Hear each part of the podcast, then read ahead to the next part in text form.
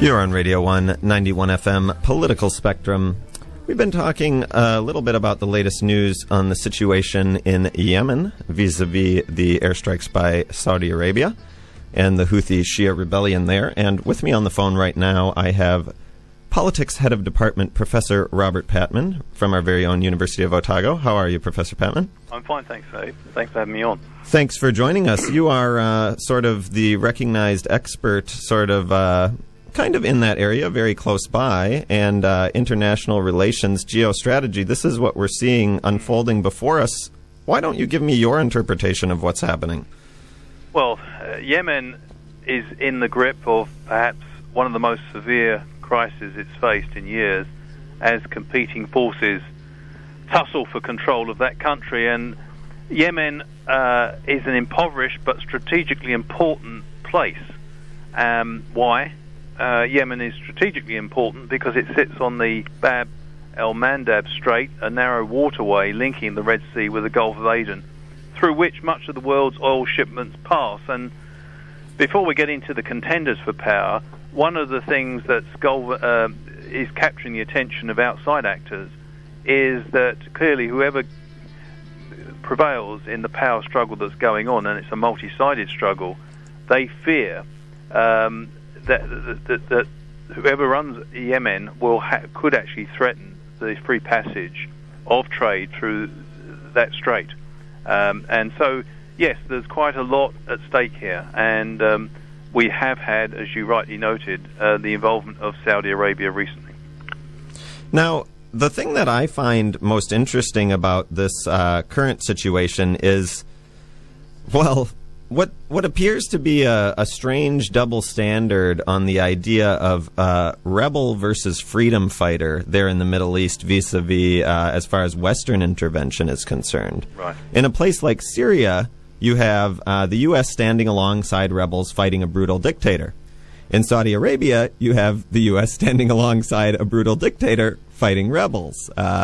I mean, everyone agrees that Saudi Arabia is a uh, hereditary monarchy, just like they're accusing Syria of being. And uh, in this case, it's okay for them to crush uh, rebels or freedom fighters, depending what side you're on. Well, let's just qualify that a little bit. Um, I think the U.S. are not, at least according to its critics, the Obama administration, according to its critics, is not standing alongside the rebels in Syria. Um, there was a point in 2012 and 2013 where it looked like it was going to take a military strike against the brutal dictatorship. Yep, that's right. Will, Will Harris was very disappointed. Um, and, but it didn't eventuate. And so the Americans have always been a little bit wary of getting involved in the Syrian civil war because they were worried they would actually boost forces like the Islamic State by sending military assistance there and also getting involved. So they, they've been a little bit what I call arm's length in their appro- approach towards Syria. With respect to the Yemen, it's certainly true uh, that the Obama administration has pursued a policy of cooperation with the government of, of Yemen, the government that was recently in place until January of this year, uh, led by uh, President Hadi. Um, and Mr. Obama cooperated in fighting uh, the Al Qaeda group there. The yeah, lots of drone strikes in Yemen. And, yeah, yeah, lots of them, and uh, they were done with President Hadi's cooperation. The problem for Hadi, however, is that there has been a rebellion led by a group called the Houthis, who are backed by Iran. This is a Shia group, and Hardy, his regime, is essentially Sunni in orientation. So you have this fault line, which you also have in Syria, manifesting itself in the Yemen. And uh, one of the reasons the Saudis have got involved um, is because they are determined to prevent, if they can, the Iranians coming to be the external dominant power in Yemen. Uh, and so, and this also motivates uh, a lot of the pl- external players in Syria. Um, so the, the parallels with Syria and Yemen are interesting. There are differences, but in terms of external alignments, I, I think there are the, the, parallels are worth considering because uh, if the, if you look at Syria, um, some of the Gulf states, uh, such uh, and including Saudi Arabia, uh, have been de- uh, supporting the rebels uh, right. against the, the Syrian government. And the you know the only time two times we've seen the Saudis really get militarily involved have been to prevent Shia influence. First of all, in Bahrain, Yep. where a, a Sunni minority government has basically crushed the rebellion with Saudi assistance. And here we have in Yemen um, uh, uh, the, the Sunni uh, orientated government of Mr. President Hadi, which has been effectively displaced from power, but the Saudis are taking action to try to prevent the Iranian backed Houthis from taking over the country. So it's a complicated both internal and external situation. Yeah, and I guess as you um, you know pointed out, this is essentially a wider proxy war all throughout the region uh, between these emerging powers, and uh, this proxy war is not going away. It appears to be only getting started. Uh, lots of rumors of a planned.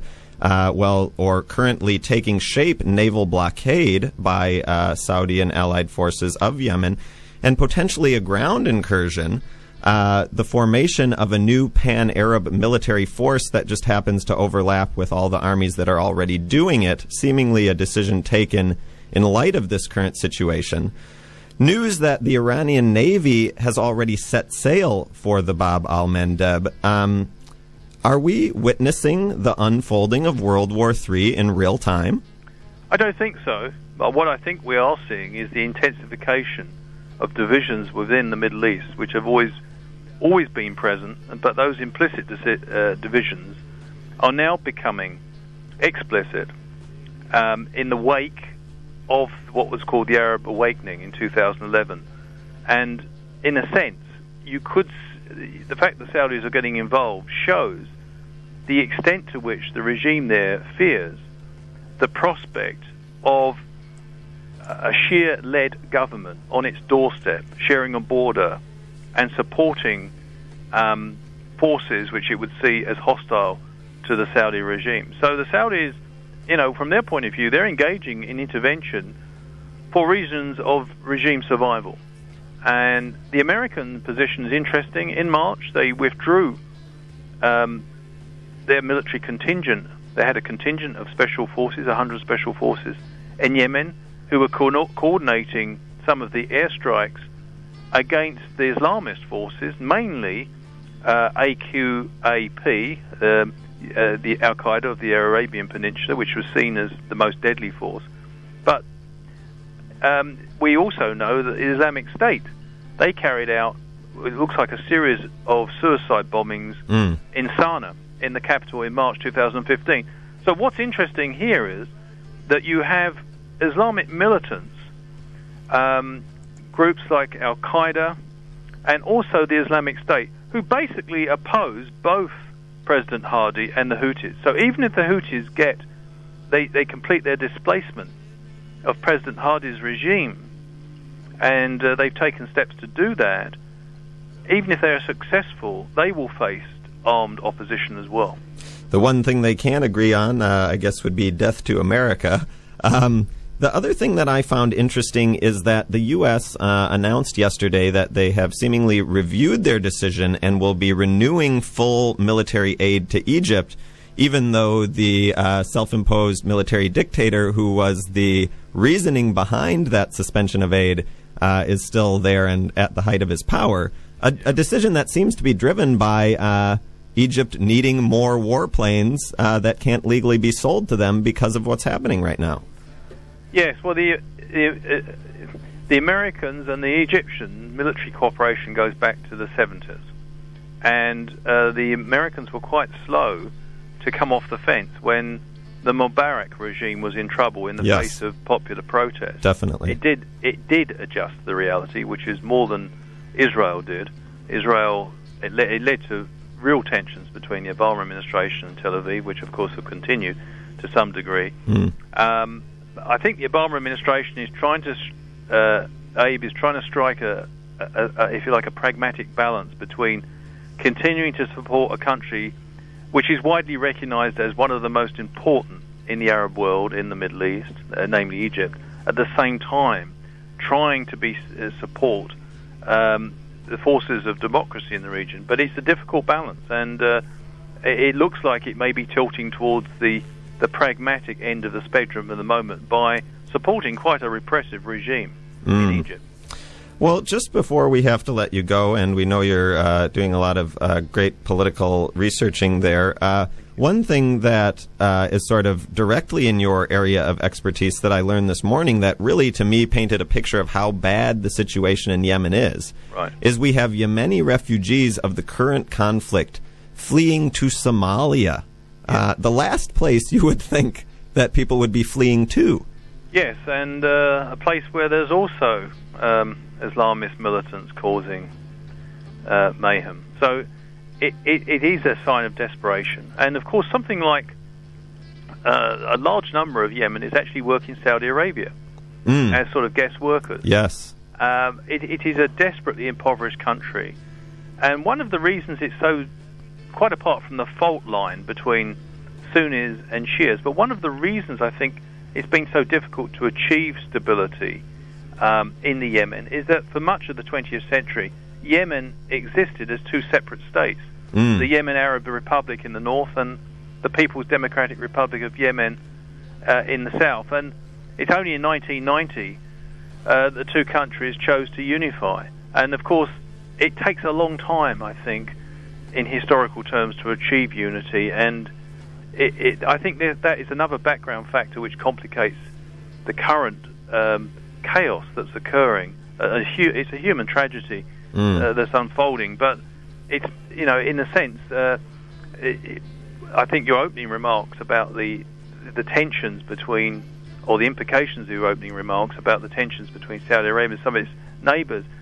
The thing about the Yemen, it, while it's a tragedy in itself, I think it could open up real challenges for the regime in Saudi Arabia because uh, this conflict could certainly spread, uh, particularly if the Shiites or the Islamic militants get the upper hand in the fighting in Uh, Yemen. It could have spillover effects.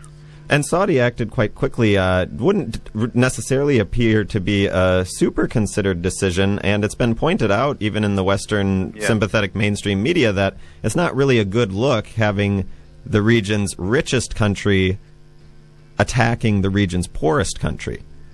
Yes, and the other thing is that uh, even the Americans, who are the American government, which is has close military ties with the Saudis, seem to be informed relatively late in the day. Mm, mm. Although the Americans are now helping with the coordination and pinpointing of airstrikes that the Saudi forces are carrying out in Sana'a, the capital of Yemen. So I think the Americans, to some extent, are coordinating the Saudi offensive. So it, there is real challenges there, not only for Saudi Arabia, but for the United States as well. Well, thank you so much for taking the time to talk to Thank us. you. And uh, I have a feeling it's not going to be the last time we have to talk to you about this, but let's cross our fingers. Okay, Cheers. thanks very much, Abe. Cheers. See ya.